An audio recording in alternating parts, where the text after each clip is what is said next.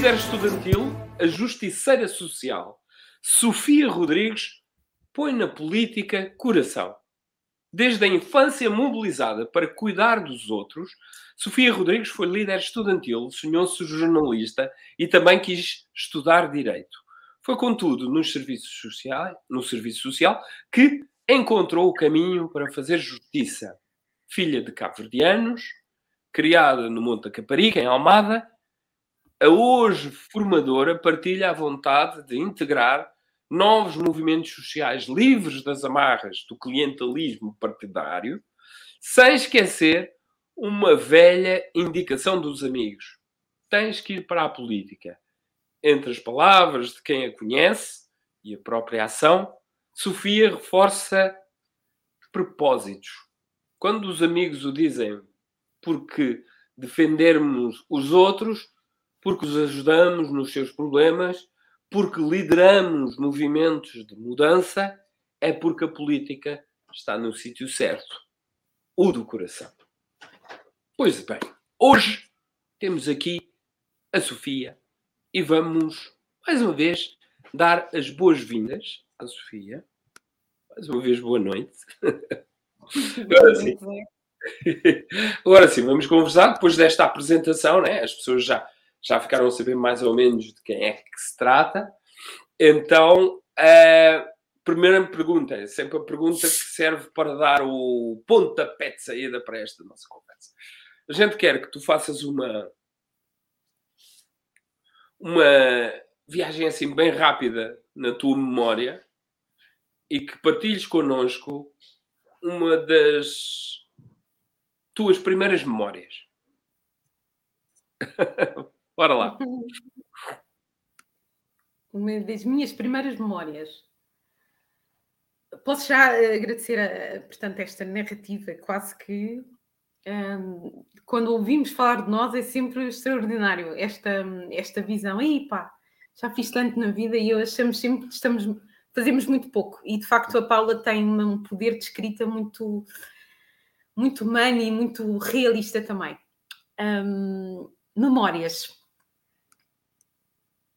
memórias de, de, de, Remotas, remotas. Só uma. Do, Só tens que enviar uma. Só uma. Maria Rapaz, Maria Rapaz na, na primária. E este Maria Rapaz era muito Maria Rapaz. Onde o meu irmão estava era onde eu estava. Ou seja, tu só gostavas de brincar com os rapazinhos e com, com, com brincadeiras de rapaz. Só. Entre túneis entre eh, eh, brincadeiras muito robustas que envolvia corpo, coisas muito físicas, luta, eu estava lá. Ou seja, tu e o teu irmão era mais velho? Era, é. Ok. Era mais velho. É, mais velho. Então, vamos começar. Por aí, uh, os teus pais vêm de Cabo Verde? Sim.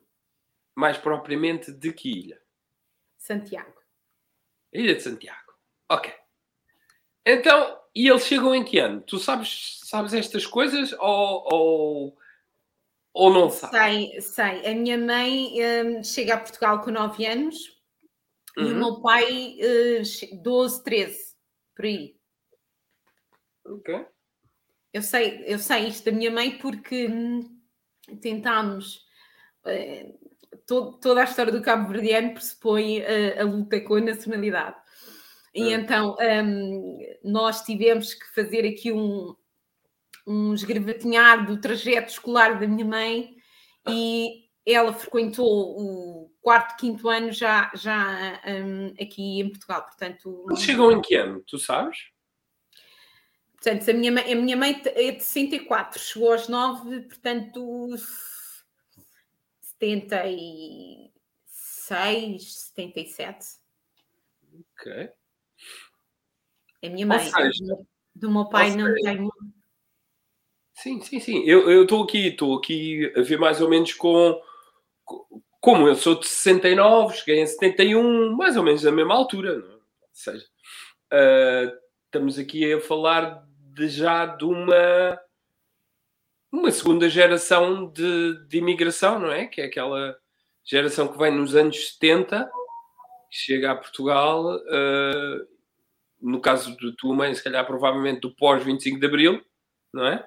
Sim, sim. E depois, aquilo que tu estavas a falar, daquela confusão toda que os nossos pais todos passaram, foi de perder a nacionalidade, uh, ter que tratar das questões de nacionalidade de novo. No caso da minha mãe, perdeu a nacionalidade, logo nós, por inerência, também perdemos, e depois ter que esperar pelo tempo suficiente para poder requerer a nacionalidade. Será um caminho complicado. Sim, porque eu, eu, eu um, o método que eu dei entrada da nacionalidade pressupunha um, comprovar que à data do meu nascimento a minha mãe já estava há mais de seis anos cá, e então foi aí que eu fui resgatar toda a história da sua vinda e todo o seu percurso escolar. Pronto. Ou seja, tu quando nasces uh, não tens diretamente a nacionalidade portuguesa, não é? Não. Não, Como quase ninguém a uma certa altura neste país. O, a lei sanguínea, não era a lei de, uh, não era é o solis e o sangue. Exato. Pronto, uma terminologia mais uh, de advocacia. Exato, era o. Portanto, filhos, filhos estrangeiros tinham nacionalidade dos pais. Yeah. Eu... Ou seja, sim, quase todos nós passámos por isso, não é? Neste caso, nós que viemos de Cabo Verde, é? pelo menos nos anos 60, 70, uh, no, caso, no meu caso, que nasci com uma nacionalidade, depois perco a nacionalidade, depois recupero. É uma coisa assim foi assim uma viagem e, um a, minha, e, e, a minha irmã, que é mais velha, é de 81, também, mas é de novembro, e a lei foi alterada em outubro desse ano. Portanto, num mês deixou de ter nacionalidade automática um, e passou a, a, ter a nacionalidade de, do, dos pais.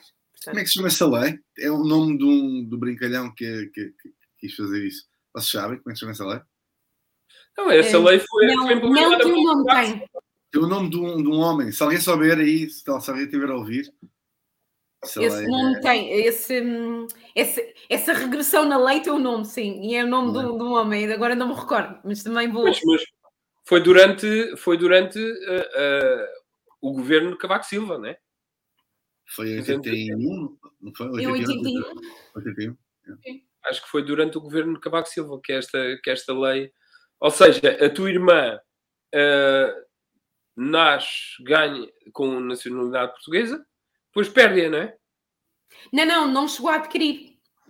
Ah, não. Porque a lei, a lei saiu em 81, já em outubro, em, em, entrada em vigor em outubro.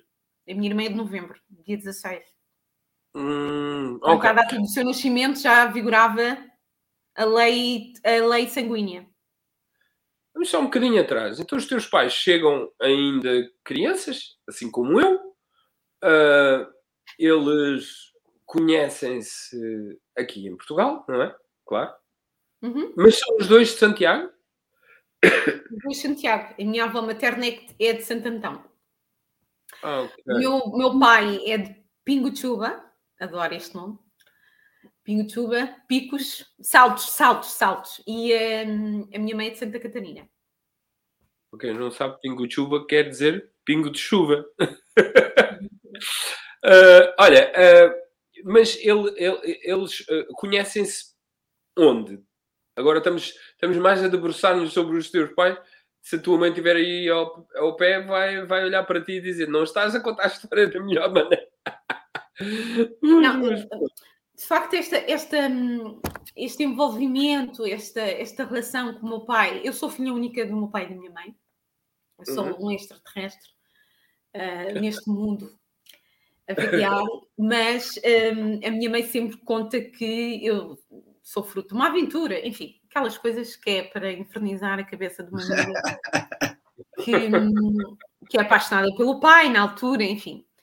É. Uh, e que e que de facto aos seis anos mete uma responsabilidade muito grande na, na, na minha vida e, e, tenho que a tomar quando decidem de separar e hum, ambos perguntam-me com quem é que eu quero ficar. Portanto, isto é de uma violência, eu já lhe disse isto imensas vezes, mas uh, é o que é. Um, não se perguntam uma miúda de seis anos com Óbvio. uma vida, um futuro pela frente, com quem quer ficar. Um, Perguntar, gostas mais da mãe ou do pai? Não, é um literalmente, mais foi isso, profundo do que isso, na verdade, não é? literalmente foi isso que eu fui convocada a escolher, não é? Ah, Pronto. Um, de facto escolhi ficar com a mãe e, e não e, enfim, não, não imagino que a minha vida tivesse tomado outro rumo se tivesse escolhido o meu pai. Hum. Não sei. Mas a verdade é que o meu pai também eh, foi para, foi para a França, está, está neste momento a Paris, deu-me quatro irmãos, portanto, eu A sou. única diferença é que tu provavelmente agora estarias a falar francês.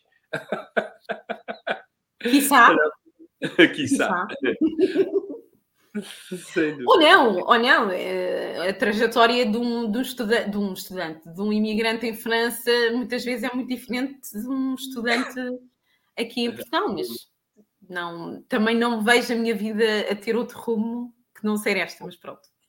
Ainda bem que assim. Hum, Foi uma escolha, foi uma escolha sem, sem sentido. Acho que foi aquilo que foi instinto, não é? Eh, A minha avó sempre dizia menino fêmea junto-se meio. Portanto, Uhum. não é? As Isso mulheres, não é? as mulheres ao pé das suas mães. As Sim. filhas. Ao pé das suas mães. a, fruta, a fruta não cai longe da sua árvore. Não é? Tem que ir ali pertinho. Olha, e, e, e tu sempre viveste aqui na Margem Sul? Sempre na margem sul. Sempre. Ok. Eh, tu, na margem eh, sul, no... sempre Sim. na margem sul. Sim. Quer dizer, que, que tenho memória. ok. Para quem não eu sabe, nasci, eu nasci, portanto, Sim. no meio do Tejo. Vocês não Oh. sabem, eu sou pisciana, mas eu nasci conta lá. no, no barco do Cacilheiro, Oh, da Baixa da Manheira para, eh, portanto, Castré. muito bom, Fui assistida na, na maternidade de Alfredo da Costa e fui registada aqui em Almada. muito bom. Mas, mas, mas que é? Tu, tu, tu tiveste um parto no barco? Eh, quer dizer, tiveste um parto, não, nasceste. Tiveste um parto no barco? Foi parida mesmo no barco. Assim, Ou seja, facto. tu tens uma ligação quase que umbilical com os cacilheiros. não, e aqui ainda por cima o meu signo é, é peixe, portanto eu acho interessante. Segundo a minha mãe, eh, foi, e, e acho que aquilo foi, eh, não foi transmitido, mas a, a televisão, a, a RTP1, na altura, a, a, a televisão em, a pública, a fazer só tipo notícia, fez a, fez a cobertura. Tanto que eu já eu devo ter pago para aí 6 euros, porque de cada solicitação aos arquivos da RTP paga-se um, paga-se um valor para, para as pessoas poderem ir lá procurar nas cassetes informações e acontecimentos há mais de 10, 15 anos. Pronto, mas a verdade é que eu nunca cheguei a, a ter minha esse- irmã- a minha essa irmã- notícia em minha posse. A minha irmã Leonor, que hoje faz anos, nasceu dentro do carro a caminho do hospital em Luanda. Parabéns, Leonor! Parabéns, Leonor. Se É, não tiveres pai a ouvir, depois a gente mostra-te isto. O meu pai diz, conta ele que olhou para o retrovisor e de Ah. repente já estava lá o bebê. Estava a produzir, né? Ainda Sofia. para trás. E a ti não te obrigaram a pagar o bilhete? É que é assim, tu foste na barriga da mãe, mas depois já saíste. Yeah.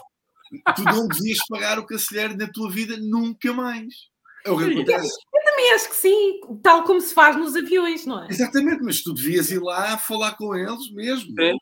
Sim. Eu acho que mediante a prova, mediante a prova da Mediante RTP, prova, dos arquivos da RTP, é que eu posso reivindicar esse... Vai lá, bater, vai lá bater à porta. Ah, Olha, e estende já o papo família, já que não, não tiveste benefício este tempo todo, agora alarga. o e agora- o bilhete familiar, é verdade. É Então. Já agora, e já agora, podes dizer a eles que tu te prontificas a ser a cara da, da Transtejo. Mas é- Mas a pagar. Até porque é preciso renovar a frota, eu desde que nasci, os barcos são os mesmos. É verdade, é verdade. Olha, olha lá, se, se esse contrato tivesse val- válido, olha lá o dinheiro que já, tira, já tinhas poupado. Tu ainda por cima moras deste lado, as viagens que tu fazes. trabalhas, estudaste, Estudas? E das OCE, Folkenheim, às 5 da manhã, a fazer acampar para apanhar o primeiro, o primeiro barco da manhã É para, para ganhar um- uma vaga. Sim, é verdade. É verdade. Pensado. Olha, e eu sou do tempo, eu que sou daqui da Margem Sul, sou do tempo que não havia comboio. Era sempre. Tinha que ser. Comboio um- 97, 96, por aí. Eu, Pois, eu, quando é nasci também não havia comboio. Pois. Ou seja, foram muitas viagens de barco. Foram muitas viagens. Para Vocês, vocês estão ali perto da Almada, dá mais jeito às vezes irem de barco, não é? Sem dúvida. Ah, mas ah, tu. hum, a tua infância foi na Charneca, não é? A Charneca? Não, no Monte, no Monte da Caparica. Monte da Caparica. Eu confundo sempre Charneca e Monte da Caparica, apesar de nem estarem ali por perto, não é? E como é que foi a tua infância? Ainda te lembras? Pronto, já disseste que eras uma Maria Rapaz. Mas- Olha, lembro-me, lembro-me e tenho memórias muito positivas da minha infância, Hum, comparado com, com hoje, e, e- até porque já tenho sobrinhas e noto claramente a, a forma de viver a rua. Hum, portanto, eu hum, não vivia numa casa típica, normal, não era? Daquelas eh, casas. eh, o Raposo de Baixo, o famoso Raposo de Baixo, que era um conjunto de barracas, por assim dizer, eh, mas com um nível de vida e um nível de sentimento de comunidade muito, muito importante e muito bom no ponto de vista daquilo que é hum, o sentimento e, o sentimento de comunidade e o sentimento de pertença. Não é? Hum, a minha mãe ganhou, ganhou não, as, as patroas doaram duas, duas, três bicicletas e a- dessas três bicicletas foram, foram para mim, para a minha irmã e para o meu irmão. hum. E então nós tínhamos brincadeiras de chamar toda a gente do bar e cada uma dava uma volta. Portanto, Hum. hum, brincadeiras de rua, de Berlim, de, de, de- ao, ao Tudo aquilo que os nossos filhos agora não sabem. Como? Tudo aquilo que os nossos filhos agora não sabem. É, é, sim, sim, praticamente, É exato. a partilha, não é? Estás a falar da partilha. Sim, da partilha, mas também da, da responsabilidade, quer dizer, hoje em dia, hoje não, na altura eram os, no- os nossos, eh, os, nossos, os nossos pais é que nos iam chamar à rua, não é? Hoje em dia temos que arrancar os miúdos de casa para irem para a rua. Então é, é, hum, Tudo igual. É- Tudo é igual, muito difícil. Lembro-me do miúda de catequese, miúda de andar de atletismo, miúda de fazer. hum, de, de- de estar eh, em grupos de, de dança, portanto, tinha uma vida social muito ativa. Independente das circunstâncias de bairro ou de viver hum, naquelas circunstâncias. Uhum. E hum, a tua entrada para a escola, como é que foi a experiência? Uma coisa é estar ali no- na, na tua bolha né, de proteção, de amigos. Ainda te lembras como é que foi a entrada para a escola? Primeiros anos, escola? Lembro-me, lembro-me o, primeiro, o meu primeiro dia de aulas foi. Foi. Foi e não aconteceu. Pronto. A minha, minha professora Helena, que até hoje tenho uma admiração muito, muito boa e porque cultivou em mim, nunca diferenciou a, a turma. Mas a verdade é que a minha mãe, a minha mochila era a mochila da Mini, atenção. Hum. Uma mochila da Mini azul com quadradinhos e com uma, uma, uma coisa de velcro. Portanto, era assim uma capinha e depois era o velcro. Pronto. E a minha mãe nesse dia não tinha ido trabalhar, porque eu, eu era, em relação aos meus irmãos, eu tinha um, um trato e um acompanhamento diferente. Porque eu caí do Hum. quarto andar. Quando tinha Uau, 4 anos. Espera aí, espera aí. Calma. Quando estavas no quarto ano? Desculpa. Diz-me. Quando estavas no quarto ano? Ou quando Não. tinhas quatro anos? 4 Tinha anos. quatro anos. Pronto. Ah, ok. E então, Vou- Vou um bocado do atrás. direito, Como é que isso aconteceu? calma, falaste-me da memória do primeiro dia, então eu vou falar. Que era, Ah. o meu lado direito ficou lesado após a queda. E Hum. então mu- muitas das minhas faculdades ficaram comprometidas. E então, o primeiro dia de aulas, tive que ir acompanhada com a minha mãe, até fazer o reconhecimento da, escola, da sala de aula, enfim, e da, professora. Portanto, como chegámos atrasadas, porque a minha mãe teve que fazer este trabalho todo, porque a minha mãe não conseguiria ir acompanhar-me depois uh, às aulas, aí à escola. Uhum. Chegámos atrasadas e a professora Helena disse que uh, as, uh, as aulas já, já, tinham, já tinham iniciado e que no dia a seguir um, teria, que, teria que ir mais cedo. Pronto. Um lanchinho que era tão bom, eu não o comi, pronto, porque a minha mãe ia trabalhar. Ela dizia, Sofia, posso comer o teu leite? Eu também, como lá. Eu vou para casa e, e, e, podes comer, claro, podes comer um lanche. Mas também era uma, era uma fruta e uma maçã, uma maçã e uma sandes de fiambre, acho. Pronto. Um, e então, eu, primeiro dia que eu mentalmente achava que ia ser uma coisa fantástica, pronto, não aconteceu. Eu cheguei atrasada e tive que voltar para trás. Primeira uhum. regra: nunca chegar atrasada às aulas da professora Helena. Isto foi Uau. para mim. Aprendeste logo. da pior maneira. De qualquer maneira, foi para mim e para a minha mãe, não é? Mas a minha mãe, pronto, um, teve esta coisa de, de este cuidado de, de, de, me levar à escola e, e, de fazer o reconhecimento da, da, da, sala e tudo mais. Pronto, voltei para casa a choramingar, enfim, quase que o mundo não ia voltar a ser o mesmo. Mas a verdade é que aquilo foi um sinal determinante para as regras são para cumprir, seis anos, 1992, isto foi determinante para hum, chegar sempre a horas. Voltando aos... Mas conta, era isso que eu ia te perguntar. Conta, caso não seja algo traumático para ti, mas este, esse, esse evento que tu estás a falar tem a ver com o facto de seres uma miúda enriqueta e, e andares a brincar e não sei Foi, foi, foi por isso? Talvez sim, talvez não. Não é traumático do, no, no, sentido em que não me recordo. Eu, eu partilho, a minha mãe não gosta que fale muito desta, desta, deste acontecimento porque ela tem memória, ela, ela sabe o que sentiu quando teve esta notícia. Posso imaginar. Posso imaginar. A verdade é que eu caí de um quarto andar, estava ao cuidado de, de uma tia minha e, e após o almoço, segundo o que ela refere, é, um, deu-me deu o almoço, meteu-me naquelas ilhas, um, aquelas ilhas de, de, com a rede, em que nós ficamos Sim. lá a brincar e pronto. Antigamente usava-se muito para as crianças. Eu acho que é uma violência, né? Mas pronto. Mas usava-se muito para as crianças, aquelas. Pronto, era, a, verdade é, a, verdade é, que eu não me recordo, não me recordo. Cercado, é tipo, era um tipo um cercadinho. Assim. Eu lembro. Exato. Pronto, e, e posto isto, foi, foi lavar a louça do, do almoço e hum, houve um aparato de gritos e ambulância e tudo mais. Uh, vai à janela, diz que olha lá para, para baixo, mas não tem aquela, aquele zoom não é, de quem é, vai à sala e não vê. Pronto. Uau. E não vê e, e, e, e, quando desce e vê, pronto, reconhece, vê, vê, vê que sou eu e,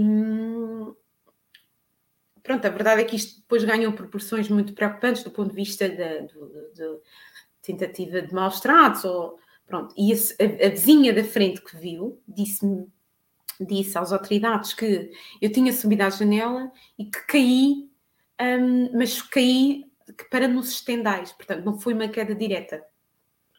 Ah, ok. Um, Felizmente, né? tipo, felizmente tu tiveste esse amparo, porque não, não imagino o que, é que teria sido se fosse uma queda direta. Também, seja, também é verdade.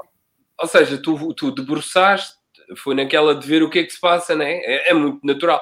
Eu, eu tenho uma, uma história muito parecida com, com a minha sobrinha, a minha sobrinha mais velha, ela também era pequenininha, a gente morava no terceiro andar, e por acaso eu estava, eu e a minha irmã, que era a mãe, minha falecida irmã, que é a mãe da minha sobrinha, estávamos na cozinha e ela também assim esgueirou-se, era pequeninha, pequenina mesmo, esgueirou-se para a varanda e conseguiu, ela, ela, como era muito mais baixa que a varanda, né? ela conseguiu se levantar, fazer, eu não sei como é que os miúdos, ela devia ter aí 3, 4 anos, tem força, levantar e pendurou-se e estava com a cabeça. E, e nós os dois na cozinha, tu não imaginas o pânico que é de irmos tipo. Para já, a minha irmã ficou paralisada, não é? E depois ir tipo devagar para não assustar a miúda, porque ela pode se debruçar e cair.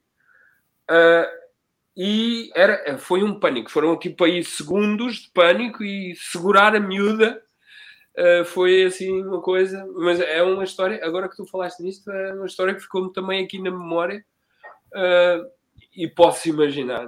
Então, ora, o que podemos dizer é que também o universo ampara-te, não é? Desde sempre. Sim, assim. Sim. Às vezes é saber várias coisas. Eu falo isto com alguma leveza, mas não é. Não, porque acho que foi um marco, eu já caí tantas, tantas vezes nesta minha vida, que hum, o que é que terá sido se eu tivesse memória ou se tivesse hum, a noção da dor do que é um embate, não é? Chegando ao primeiro andar. do primeiro é. andar ao chão. É que é incrível, não é? E é, é mesmo como o Ricardo estava a dizer, quer dizer, quais é que são as probabilidades de uma pessoa, qualquer pessoa, qualquer, qualquer ser, né, de cair numa altura tão alta e sobreviver. O que me apraz dizer é que depois de ter lido o artigo da Paula Cardoso sobre ti, Sofia, que não te conhecia, é que estavas com muita vontade e pressa de ir para a luta. estavas mesmo com muita vontade. Ou, ou, então, ou então podemos levar a coisa para, outra, para outro lado, que é assim, ela é uma pessoa muito dura de, ro de roer. Para algumas coisas, para algumas coisas. São, arranjar palavras mansas para aquilo que até são dura até demais, mas comigo mesmo, não. Ela, ela basicamente saiu da jaula né, de, de crianças e bora. Eu acho que na altura devia estar a ver um, um desenho animado bombástico. E lá está, as assimilações, não é? Tudo aquilo que vemos, que tentamos reproduzir. Fia, uh, eu, pronto, uma coisa eu, se eu fosse um daqueles argumentistas norte-americanos, estava um filme muito agir. Estava. Estava Nem muito agir. Só começar, só começar, só começar uh, por o nascimento no cacilheiro. Aos quatro anos, cai do quarto andar. Sim, há, há, pessoas que só têm momentos históricos ou épicos na vida, tipo em longa idade tu aos 4 anos já tens tipo na boa tipo, metade do livro. Não, e aos, aos 7 anos, aos 7 anos, Vamos aos 7 anos, o que é que, aos 7 anos o que é que acontece? Eu tenho, tinha uma vizinha minha, a Mónica, que ela vivia numa, numa, numa vivenda, e então nós estamos a fazer um, uma festa qualquer e eu deixo, eu vou ao sótão buscar um, um teclado de piano e em vez de descer as escadas normalmente, onde é que eu vou? Meto o pé na rampa. Então, meto o pé na rampa uhum. e, e deslizo completamente e parto o dente. Parto o dente, este, o dente da frente. Chego a casa, qual é. Mas isto é mesmo coisas à mãe de Cabo. Em vez de, ai Sofia, não, não, olha, levei uma tapona, meu, que era do género ainda, ainda ias partir do outro devia prestar atenção, epá, mas é, coisas assim do género, quer dizer, magoas-te, levas por cima, porque devias ter posto cuidado, mas não, e lá, pumba, pumba. Olha, foi. Eu também sei isso, o que é isso? Também tive uma mãe, tenho uma mãe, tive uma mãe cabo-verdiana e, e, a gente, quando fazia qualquer coisa, ainda aleijavas e ainda levavas por cima. Quer dizer, já não sabes se doía mais do teres aleijado ou se. Sim, sim. A vir da escola, no, também nunca mais me lembro. A vir da escola, ele veio com uma pedra de calçada na cabeça. Vocês não têm noção. Como é que é possível? Mas alguém que vem da escola, normalmente com a sua mochilinha, com os seus colegas, né, né, né, leva com uma pedra de calçada, chega à casa, ainda leva mais três tapones, porque eu tinha que prestar atenção. Mas quem é que vem no meio da rua a prestar atenção no ar? Quem? Olha, como é que se chama a tua mãe? Como é que se chama a tua mãe? Já agora. Olha, Bernarda, mas o nominho é Cangaí. Como? Mas ela a mim, quando é muito fofinha, chama-me Pantufa. Ah. Chama-me Sofia. e quando as coisas agravam-se é Cátia Sofia, porque eu sou Cátia Sofia. E sou muito grata por não me chamar Cátia Diná, porque meu, ela queria Cátia e, e Kátia Diná, mas o meu Sim. pai uh, sempre gostou de Sofia e colocou Sofia. Pronto. Ok. Então, é mas, mas desculpa, qual é que é o nominha da tua mãe? Cangaí. Desculpa, não estou a dizer. Cangaí? Cangaí. Ok. Cangaí ou Nanda? É, ah, é bonito. Olha, o Espantufa é incrível, pá, tendo em conta o episódio que tu tiveste na janela, que se chamarem E a minha irmã mais velha um, houve muito tempo, chamava-me Bolinhas também. Bolinhas. É, é mais accurate, acho eu. Ah, olha, e nós a rirmos de um, de, um, de, um, de um evento que a tua mãe não deve achar grande piada, mas pronto, olha. Pois, nós... Vai, vamos lá mudar a conversa. Vamos lá mudar a conversa. mas de qualquer forma também há que levar as coisas, as coisas uh, complicadas da nossa vida às vezes com, este, com esta boa disposição. Olha, uh, eu, acho que sim, eu acho que sim, acho que não, não fiquei presa nesse, nesse evento da minha vida e, e, e é sempre um sentimento de dar graças, não é? Estás viva, estás de boa saúde, all good, a vida segue em frente. é verdade, é verdade. É verdade. Uh, Sofia, e uh, tu disseste. É tudo, dizem aqui. Ai, a Silvânia, ai meu Deus. Olha, uh, tu disseste que os teus primeiros anos de escola foram, foram muito bons com a tua professora, pelo menos não te esqueceste do nome dela. Eu, eu esqueci-me do nome da minha professora. Ela, ela foi tão mal que eu, que eu me esqueci. Mas curiosamente é a única que eu tenho a fotografia da minha professora da primária. Mas pronto.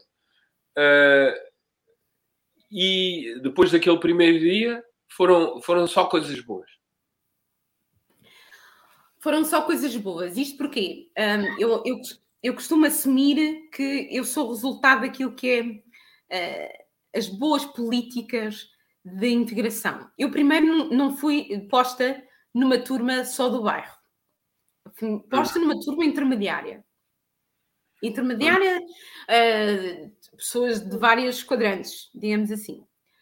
A verdade é que, não sendo uma, uma, uma turma só de malta do bairro, ou malta de determinado nível ou status, acabou por ser ali uma, um, uma, uma estratégia boa, digamos assim, para perceber que há uma vida para além daquilo que o bairro tem para oferecer.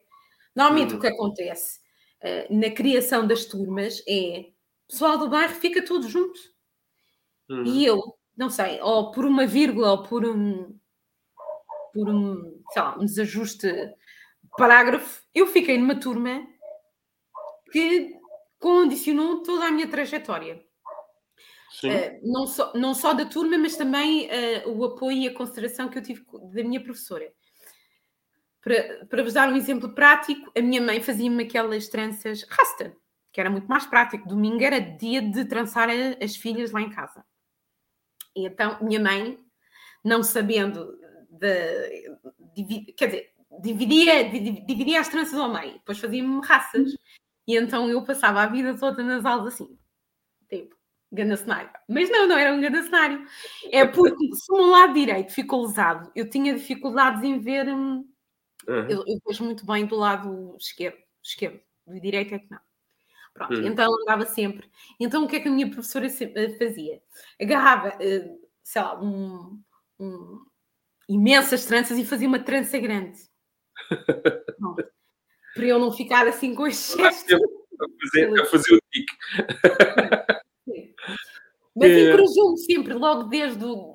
Disse que ali no, no segundo ano eu tive sempre a mesma professora do primeiro ao, ao quarto ano, o que também foi bom. A primeira, a, a única professora e a mesma turma. Okay. E a partir do segundo ano comecei a ter turmas mistas. E o que eram as turmas mistas? Eram os miúdos que não passavam do primeiro mantinham-se connosco. Do segundo ano faziam o terceiro e nós sucessivamente. E eu sempre fui a miúda que seguia o, o ano. Uhum. Pronto. E então eu desenvolvi um, uma aptidão para a leitura e para a escrita uh, de forma muito precoce. E a minha professora disse sempre que a, uh, a aluna dela tinha, fazia ditados e hum, escrevia muito bem. Eu sempre recebi muitos recados, recados de elogios uh, para trazer para casa para a minha mãe ter conhecimento, portanto, da, da conquista que eu tinha, que eu estava a ter na, nas aulas. Ou seja, as porradas, as porradas nunca eram por causa do, dos estudos, era sempre por causa do, dos estudos. Não. Levei reguladas porque uh, uh, eu sempre tive queda para as letras, para, uhum. para tudo que era letras era, era o meu mundo. E, e para a matemática era mesmo muito difícil, tá? Matema tabuado e tudo mais. E a minha mãe tinha uma metodologia de ensino muito, quer dizer, era arreguada. era, era muito anos 60. Anos 60, exato. Anos 70. Tínhamos que saber e tínhamos que saber, mas depois não justificava. Era, tínhamos que saber e pronto, pronto. Tínhamos que saber, saber, saber. Pronto. Era, era, eram um, outros tempos. Eram outros tempos. Olhando, olhando agora eram outros tempos, mas se calhar na altura era mesmo uma pessoa ia sofrida para a escola. Quer dizer, não, ia sofrida para a escola e começava a sofrer por antecipação de chegar a casa, porque já sabia qual é que era. Um... Nós passámos por esse trauma.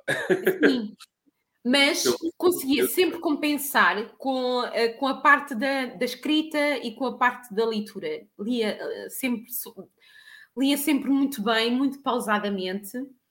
Um, de facto, também comecei a ter um, um, um, gosto pela escrita também desde muito cedo, porque a escrita para mim sempre foi um refúgio. Sempre tomei a escrita como uma terapia. E, e ainda hoje tenho diários do meu, do meu, primeiro, do meu primeiro ano de escola, que era só abuseiras, pronto, dilemas existenciais. Quem é que tem 6 e 7 anos e começa já a questionar a vida, as pessoas e as coisas? Ninguém, só eu. Pronto. Também aos 6 ou 7 anos foste obrigada a ter umas. Também te obrigaram a escolher algo super difícil, não é? Talvez, talvez venha daí toda a tua. Uh, normalidade ou praticidade em ter decisões. E ter, exatamente, sim, também é verdade. Também é verdade. Mas é. Olha, Sofia, diz. Uh, uh, e, e é nessa altura que tu estavas a dizer que pronto, já tinhas assim uma, uma queda para a escrita. É nessa altura que tu começas a pensar seguir o jornalismo? Ou, ou, ou ainda não estava na tua cabeça sabias que tinha que ser alguma coisa virada para a escrita, não é? Sabia, mas essa tomada de consciência do jornalismo, quando é que eu ganho? Ganho na pior escola que eu passei. A escola em que eu tive a pior experiência enquanto aluna foi a Escola do Monte da Caparica, a escola básica 2-3 do Monte da Caparica. Para terem uma noção, hum, eu, eu eu tinha um diretor que é Costa, mas agora já não me recordo do, do primeiro nome. O meu diretor turma. Ora bem, eu fui uh, agredida por um aluno que é o Gonçalo Canas, muitas das pessoas que se estão a ver devem o conhecer. O Gonçalo Canas era a, a figura violentíssima, agressiva da escola. Mas esta pessoa, este aluno era uma, um jovem ruivo, pele branquíssima, hum. e todo o privilégio em torno de um aluno assim. Pronto. A verdade é que eu fui. Era mal com as cobras. Como? Mas era Como? mal com as cobras. Ora, aí está. Só que o que é mau não é evidente. Não é? O que é mau não está escrito na testa. Então, este aluno agrediu-me com uma cadeira e eu faço uma participação por escrito ao meu diretor em que ele questiona a veracidade daquele, daquela minha participação. Não tinha sido eu a escrever aquilo, porque ele estava demasiado bem escrito para escrever. Acho que há aqui mais alguém que conhece o Canas. Está-se aqui a rir. O Bichope! O Bichope conhece o Canas. Conhece, conhece, conhece. pois. Ele, eh, não, o, o, este meu diretor de turma desvaloriza completamente a, a minha participação, para já porque devido que tenha sido eu a escrever. Hum. de tão bem que estava escrito, de tão bem que eu explanei a situação. Tinhas que idade, desculpa. desculpa? Tinhas que idade? Portanto, isto foi no quinto, sexto ano, 10, 11 anos. Okay. Oh. 10, 11 anos. Um, aquela participação não teve o devido efeito porque o, o diretor de turma duvidou que ele tivesse feito aquilo e duvidou que eu tivesse escrito aquela participação. Eu fui assaltada no, no, no, no, no ginásio, no, no equipamento de educação física, a minha mochila. Roubaram um relógio que, que, que eu tinha ganho da minha madrinha no Natal e eu, eu tenho uma relação muito forte com aquilo que me é dado, com aquilo que me é oferecido. E tenho uma relação mesmo muito sentimental com as coisas que me dão. Uhum. Pois bem, que daí surge novamente uma participação de, de furto e o Canas era o terror. uh, uma participação de furto que também foi novamente desvalorizado. Primeiro porque eu, Sofia, com o relógio, com aquela descrição do relógio, um, e eu aí senti que, ou das duas, uma, ou esta gente não sabe ler português e nós andamos na escola a aprender português, ou então duvidam de que nós, como todos os outros alunos da escola, tenham direito a ser. Uh, uh, tenham direito a ter. a sentirem-se indignados. Por, quase que normalizam, ou quase que normalizaram, este facto de não é normalizar, acho que não, não, é, não é a expressão ideal, mas é quase que não temos nada para ser roubado, quase que nunca ninguém iria ter coragem de nos agredir. E quando participamos, as pessoas se questionam e ficam incrédulas: como é que é possível? Não, isto aconteceu. Mas essa é a primeira consciência que tu tens de que te tratavam de forma diferente? Nessa escola, sim. Foi, foi a primeira vez. E, e, foi, e, e, repare que é uma idade muito crua, muito cruel do ponto de vista. Estás a falar de 12 anos, não é? Sim, sim. De... E tu tens a consciência. Tu, tu, esse tema, até então, uh, não, não, não te marcava na tua vida desde o teu. desde a tua. teres crescido, né? no, no barro. Uh, primeiros anos na, na, escola, na escola básica e depois quando eh, até aí não, não essa minha não... primeira infância, segunda e pré-adolescência eu, eu costumo dizer que eu, eu, não, eu não sei onde é que estava a cabeça porque havia esses questionamentos nunca me assolavam, não é? Eu, eu era sempre, sempre chamada e convocada a participar em atividades. Uh, eu desde muito cedo conheci Portugal, norte a sul, porque as minhas amigas iam de férias e me traziam sempre lembranças ou de silvos ou de arraiolos, e então toda esta narrativa de férias eu conseguia facilmente cruzar e levar para a escola. Portanto, o meu mundo não era fechado, circunscrito àquilo. Portanto, eu frequentava a casa das minhas amigas, muitas das mães das minhas amigas foram as minhas mães. Uh, portanto, a forma de estar e a forma de me envolver com as pessoas e com as coisas era totalmente diferente e acho que aí nunca, nunca senti diferenciação uh, no trato.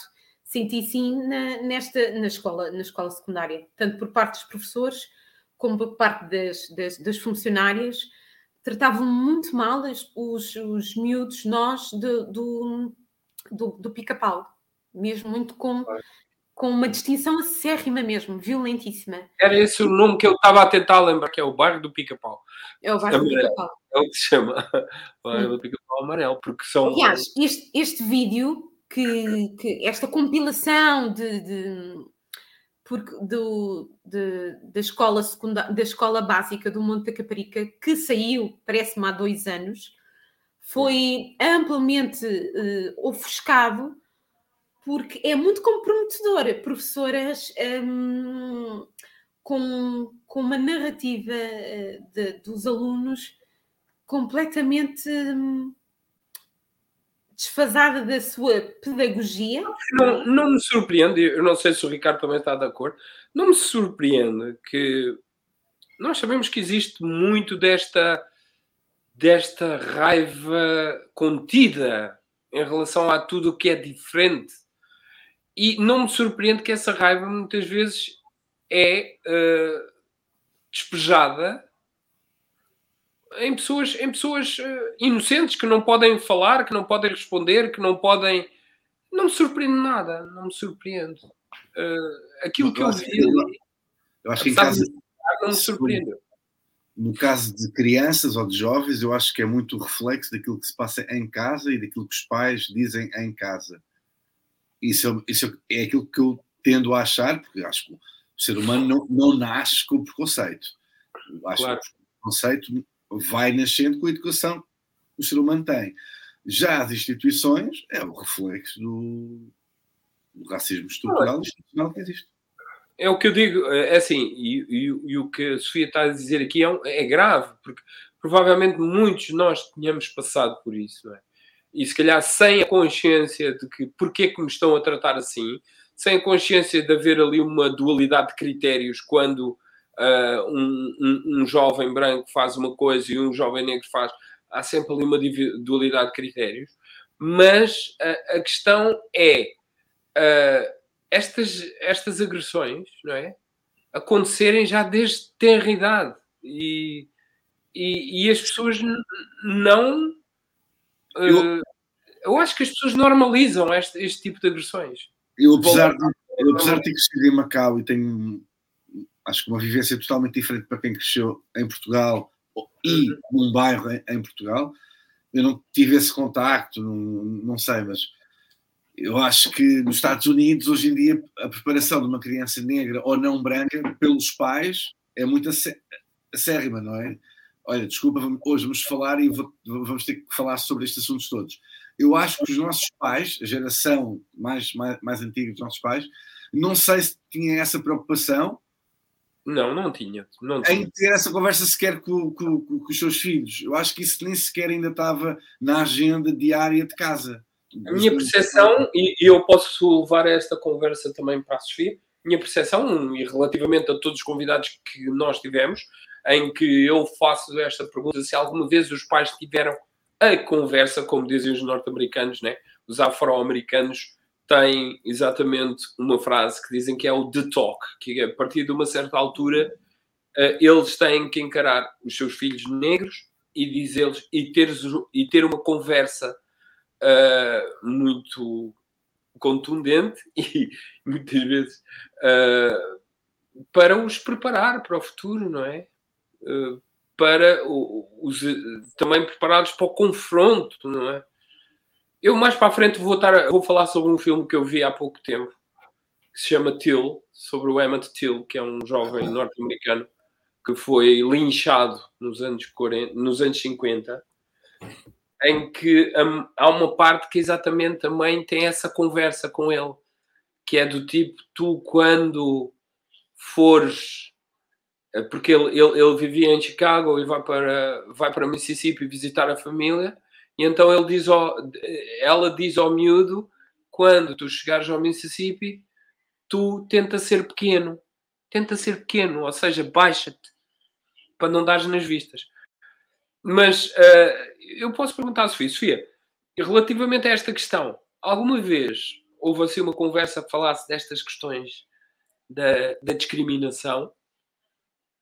Ou da, não só discriminação, da dualidade de, de, de, de comportamento, da dualidade de, critério, no julgamento. Alguma vez tiveste esta conversa em casa?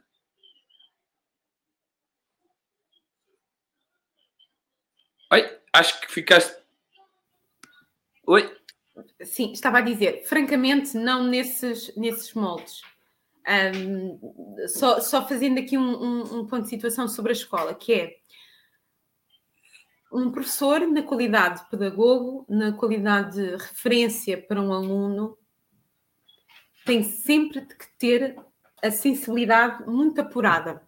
E não é gozar de um estatuto de enquanto professor achar que o outro lado, quem ouve, quem assiste, não tem, não tem vida, não tem valores, não tem princípios.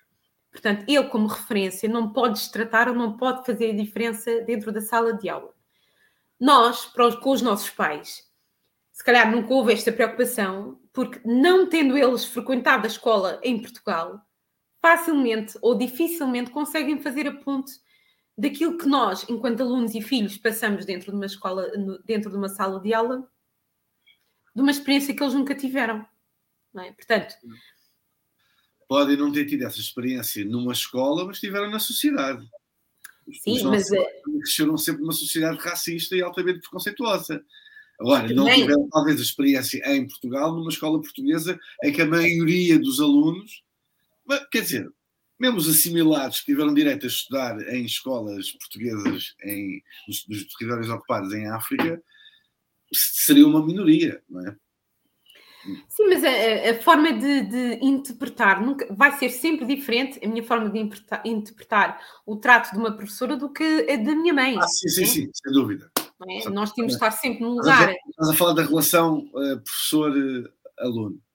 Sim, sim. Aliás, se vocês tiverem a oportunidade de verem esse vídeo, uh, na altura não se falava na multiculturalidade, na diversidade, no respeito pela diferença, e a, escola do Pica-Pau Amarelo era, era o expoente máximo da diversidade e da interculturalidade, portanto, uma riqueza de, de, de, de, de origens que os, os professores negaram e não quiseram assumir.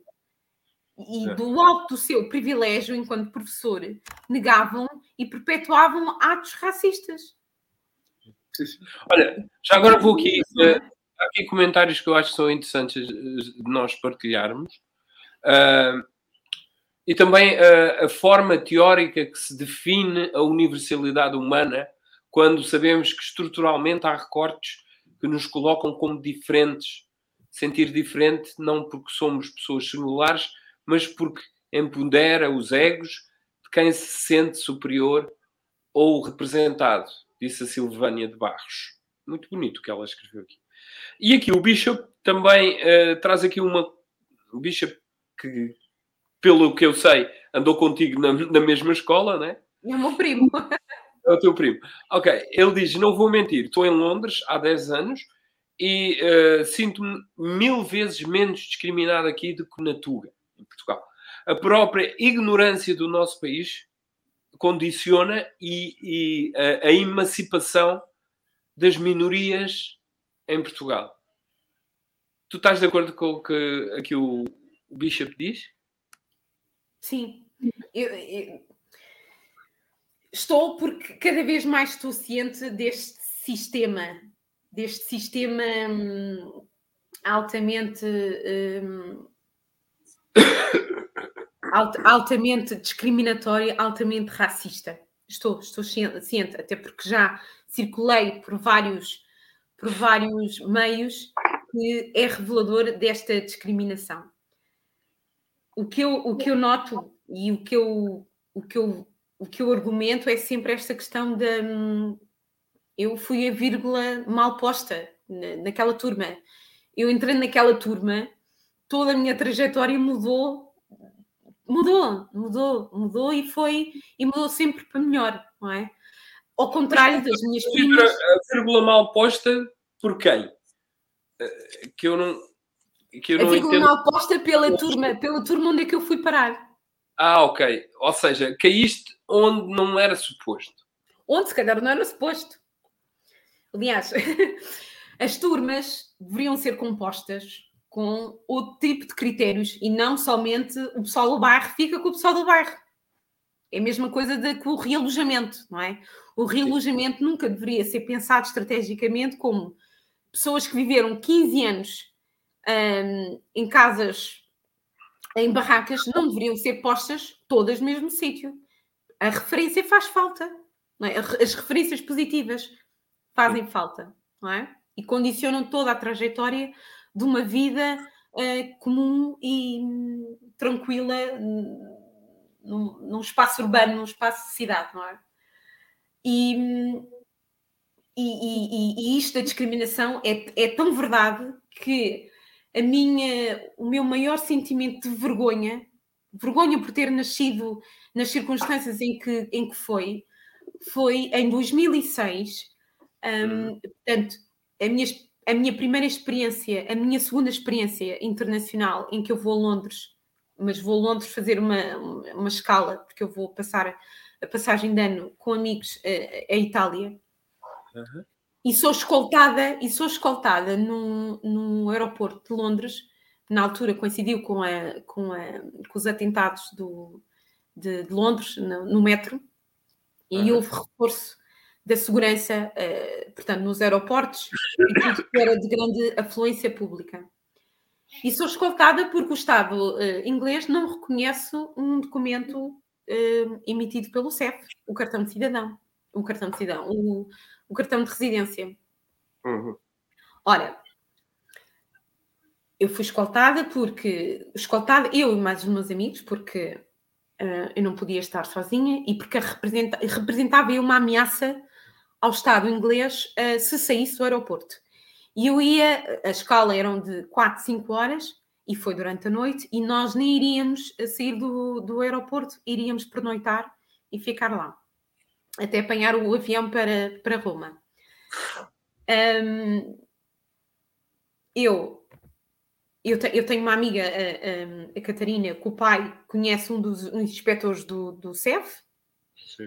Em que, através de Londres, nós conseguimos, ela conseguiu contactar o pai para as autoridades portuguesas conseguirem emitir um documento um, via e-mail a dizer que eu, a, descrever toda a minha trajetória, portanto, de, de, de, Londres até, até Roma e depois de Roma, Porto, Porto, Lisboa. A descrever esta trajetória para provar ao Estado inglês que eu não ia ser a ir dali, a que aquele documento era um documento emitido pelo Estado português. E já havia, eu estava na iminência até de ser deportada para Cabo Verde, porque tinha um cartão de residência emitido pelo Estado português que nem Inglaterra reconhece.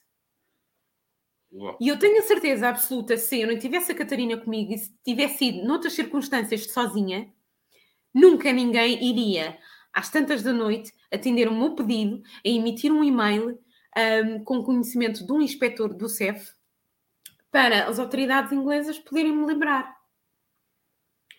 E isto é, isto é a ponta do iceberg. Isto, isto para mim é o. Hum, como é que é de explicar? Sim, é assim. Isto, é, há, há, tantas histórias, nós nestes mais de 120 convidados, e há, tão, há, há histórias, pequenas histórias, não é? Quando se junta isto tudo, não é? Eu, eu, eu, eu tenho dito que, como estive presente em quase todas estas conversas, uh, há muitas uh, semelhanças na, na, forma do tratamento ou, ou de status que é feito com, com, com gente da nossa comunidade uh, que já não me leva. É assim, porque nós muitas vezes temos a tendência em, em levar a questão da discriminação e do racismo para uma coisa pessoal. Uh, para nós. É? Eu, sinceramente, comecei a ter a noção quando comecei a ouvir histórias, e não só no negro, antes disso, histórias. E começares a ver as notícias e, começares, e, come, e começas a, a, ligar o puzzle, não é? E começas a ter uma noção muito mais macro do problema que já vai muito para além da questão pessoal. Da questão. Mas vocês não acham que,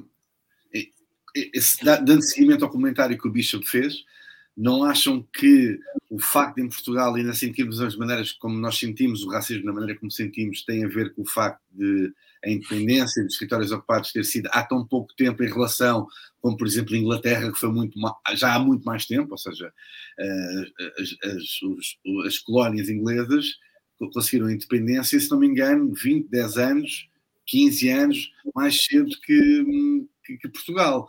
Há logo por exemplo, logo a seguir à Segunda Guerra Mundial, a Inglaterra recebe uma vaga de imigrantes que Portugal nunca viu tal coisa.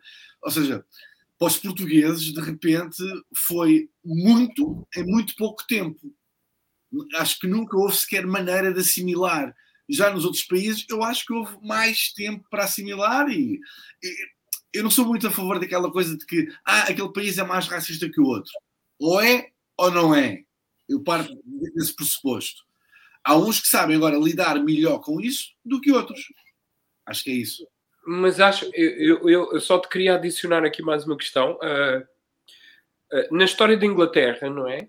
Uh, as questões que digam respeito ao, ao racismo e ao antirracismo já são faladas desde os anos 70. Ou seja, numa altura que ainda Portugal estava numa fase de descolonização, já nos anos 70 já havia convulsões antirracistas, em Inglaterra já se discutiam estas questões que já eram do pós-colonialismo, já se falava destas questões. Uh, o que em Portugal uh, eu acredito que uh, esta conversa nunca se teve.